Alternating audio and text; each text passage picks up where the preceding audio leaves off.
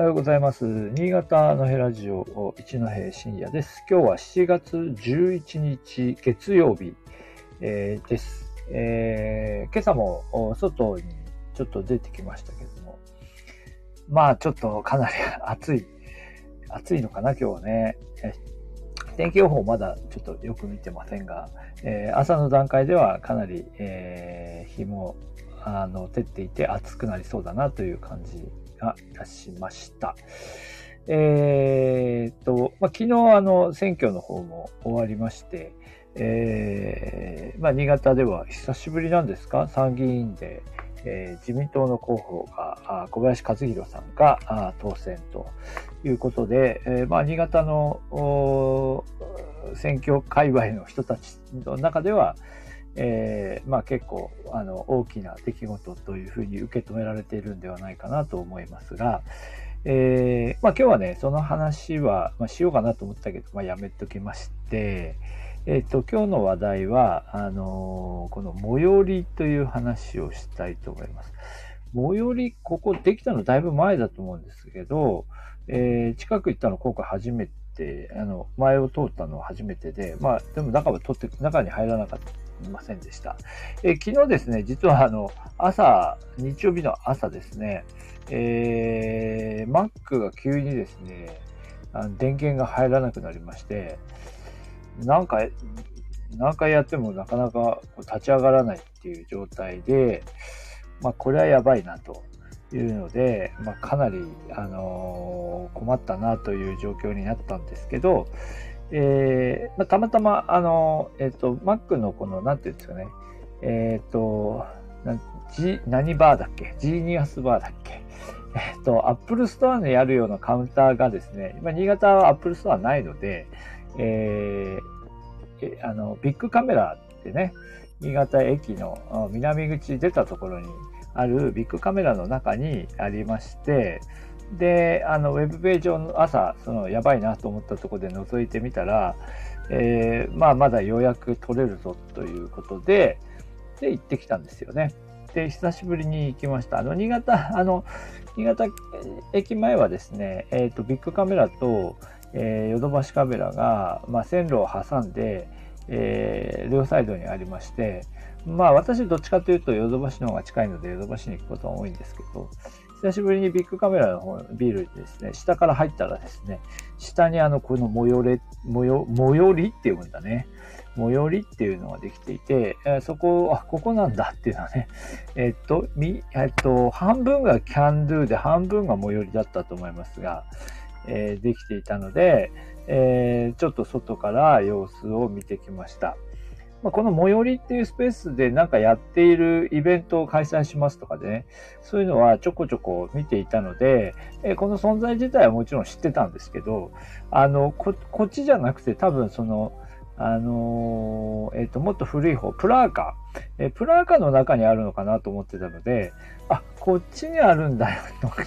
まあ、びっくりしました。はい。えっ、ー、と、このスペースはもともとビッグカメラが、えー、1階から3階まで、まあ、ほぼほぼがっつり入っている、えー、ビルで、1階何があったか忘れましたけど、なんか、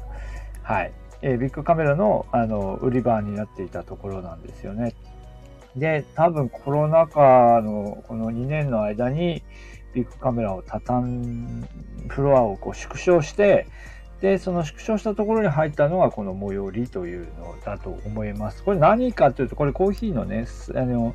えー、メニューだけちょっと写真撮ってきましたけど、えっと、ウェブページを見ると、いろいろ、まあ、複合的なこうイベントスペースですよね。えー、シェアキッチン、アトリエ、えー、スタジオ、ポップアップスペース、ワークラウンジ、えー、ミーティングルーム、コーヒースタンド、えイベントやワークショップも開催していますと。いうことで、まあ、駅直結ですので、えー、まあ、コーヒー飲みながら、まあ、要するにこう、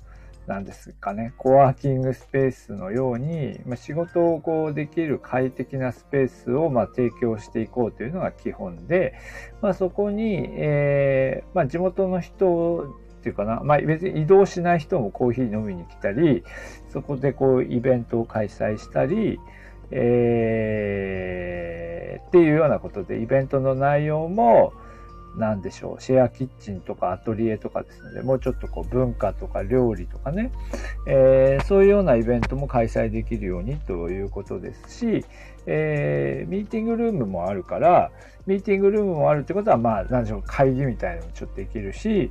えー、まあ、イベントもできると。まあ、というようなスペースなんですよね。はい。ずっと最寄りか最寄れか分かってなかったんですが、昨日確認しまして、最寄りなんですね。はい。えー、まあまあ、り、ね、再生という意味でのりで、なのかな。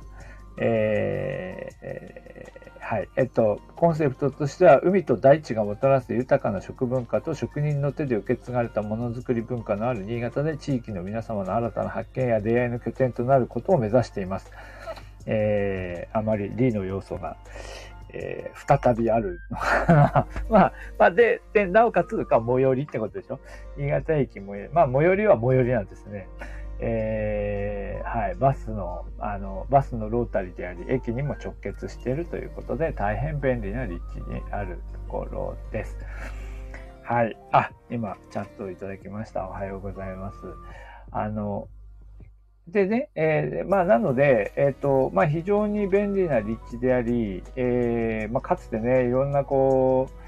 えー、ソーシャルメディア界隈のイベントとかをやっていた、え立場からすると、あ、これは結構便利な、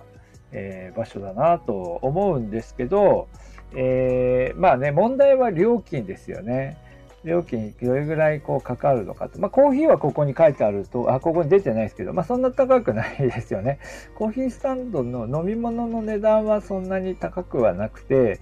まあ、で、ちょっとこのドリンクを飲みながら、ま休憩するということですよね。はい。えー、ホットコーヒー、水出しコーヒー、ポットサービスみたいな。まあ、基本で、ホットコーヒーは220円、あ、ホットコーヒー、普通のホットコーヒーは220円ですね。ツバメコーヒーだと352円ですけど、はい。で、今コメントをいただいたのは雪男サイダーですよね。雪男サイダーはですね、お酒じゃなくて、えっ、ー、と、青木酒造ですよね。南魚沼。あの、そこが作っているサイダーそこが作ってるんだったと思います。あの水が、えっ、ー、と、水が各例の仕込み水を使っているもので、まあ、雪男っていうね、ドラ、あの、ブランドのお酒がありますけど、それじゃなくて、えー、それの、あの、サイダーっていうことなんですね。で、あと何ですか？あと、越後ビールのピルスナーとか、えー、雪国紅茶は、えー、村上ですよね。えー、富士見園。えー、まあ、というので、まあまあ、新潟全県をこう、のブランド的な飲み物、コーヒーもツバメコーヒーというので、えー、こういうものがこう入っている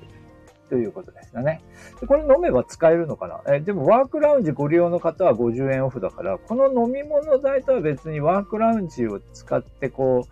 う、なんか仕事をするっていうカフェスペースじゃなくてワークラウンジを使う場合はまたちょっと別なのかな？そうですね。ワークラウンジは1日利用で2200円、えー、30分から275円、定期で16,500円と。うん。まあ、そうですね。まあ、ずっとこう、ここにこう、なんていうか、あの、滞留するという意味で言えばそんなに高くはないかもしれないけど、まあ、スポットで使うという意味で言うと、ちょっとどうだろうかって思うんですかね。1日2200円。まあ、新潟市内、新潟であの、拠点がある人は使う、家がある人とかはね、まあ、んまりどうでしょうね。まあ、まあ、誰かと一緒になんかね、共同作業したりするのに2000円ですよね。うん。まあ、うちの学生だと、2200円は払わないけど、2200円払わないけど、うーなんだろう。えー、なんかこう、大学までみんなに、ね、全員新潟市内から通ってるような大学生が、えー、2200円払って1日使うと。うん。まあ、金額的には悪くないですよね。ただ学生は払わないね。学生は払わないですけど、でもまあ、そういう風な使い方は学生じゃなけまあ、ある程度これぐらいは払えるって人だったらあり得る金額かなと思います。はい。一般でも入れますね。一般向けスポットの金額も入ってますね。はい。で、なので、このワークラウンジはちょっとこうゆったりしたスペースで、まあ、仕事をしたり、こうゆったり過ごしたりできそうな感じですし、多分コーヒースタンドはそんなにこう、うん、まあそんなにゆったりし、まあでも、まあの、ここでもいいと思いますよ。コーヒー飲むだけだったら。えー、なので、コーヒー飲んでちょっとゆったりしていくっていうのでもいいんじゃないかなと思いますね。はい。で、レンタルスペースがね、やっぱね、ちょっと、どうだろうなうん。ホールとかになるとですね、ホール結構80名収容できる、えー、イベントホールが、えー、般貸し切り、土日祝日1時間8800円、えー、平日13,200円。これ1時間の料金ですからね。えー、で、80人というのはシアター形式。えー、で、80人。スクール形式だと40人というところですね。えー、実質何人か入れるんだろうね。なるほど。スクール形式というのは3人、多分、スクール形式は3人掛けで、えー、机付きってことかな。これが40人で、シアター形式っていうのは椅子だけってことだと思いますね。えー、はい。まあ、というようなところで、なんかイベントとかでね、やったりする。1日貸し切りで6万1600円。うん。というような、えー、まあ、なんと言ってもやっぱり立地がいいですからね。はい。あのー、まあ、というような感じだそうですね。はい。で、まあ、この他多分キッチンとかね、えー、もあったりして、これも面白いなと思いますけどね。えー、はい。えっと、お、お、お店の名前、あ、今コメント、お店の名前って書いてますよ。僕の模様りっていうんですね。模様りで、M-O-Y-O-R-E で、最後コロンなんですよ。えー、という場所です。はい。えー、まあ、まあね、検索するとすぐ出てくると思いますよ。はい。場所も駅に直結してますので、えー、まあ、要するにビッグカメラの1階ってことですよね。すぐ見つかると思います。はい。で、えー、で、これね、誰、まあ、ちょくちょくいろんな方がこうイベントとかやったり、えー、しているので、あの、知ってましたけど、誰がやってんのかよくわかってなかったんですが、えー、っと、これちょっとちっちゃく書いてるのでは、事業主体は JR 東日本新潟シティクリエイト株式会社。まあ、まあ、JR の、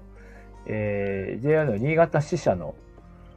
えー、会社ですよね。えー、まあまあビルの持ち主、心の持ち主ですかね。で、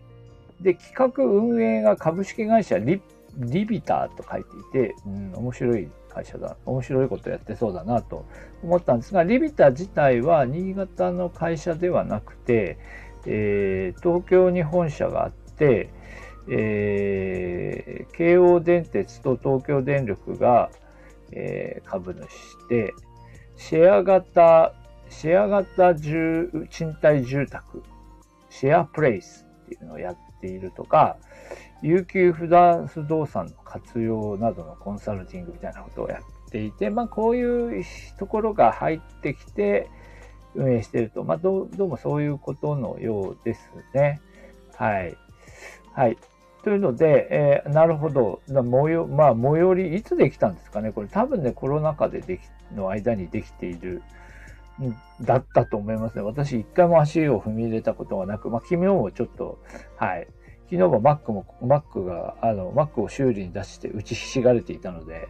あんまりゆっくり見て見てくることもなく、はい、帰ってきちゃいましたけど、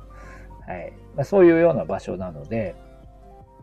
まあ、今度ちょっとね、えっ、ー、と、この、コーヒースタンドっていうところに行って、ちょっとお茶飲んで、えー、来ようかなと思いました。はい。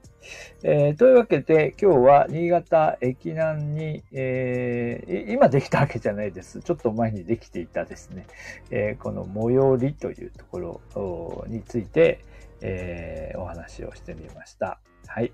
え。どうもありがとうございました。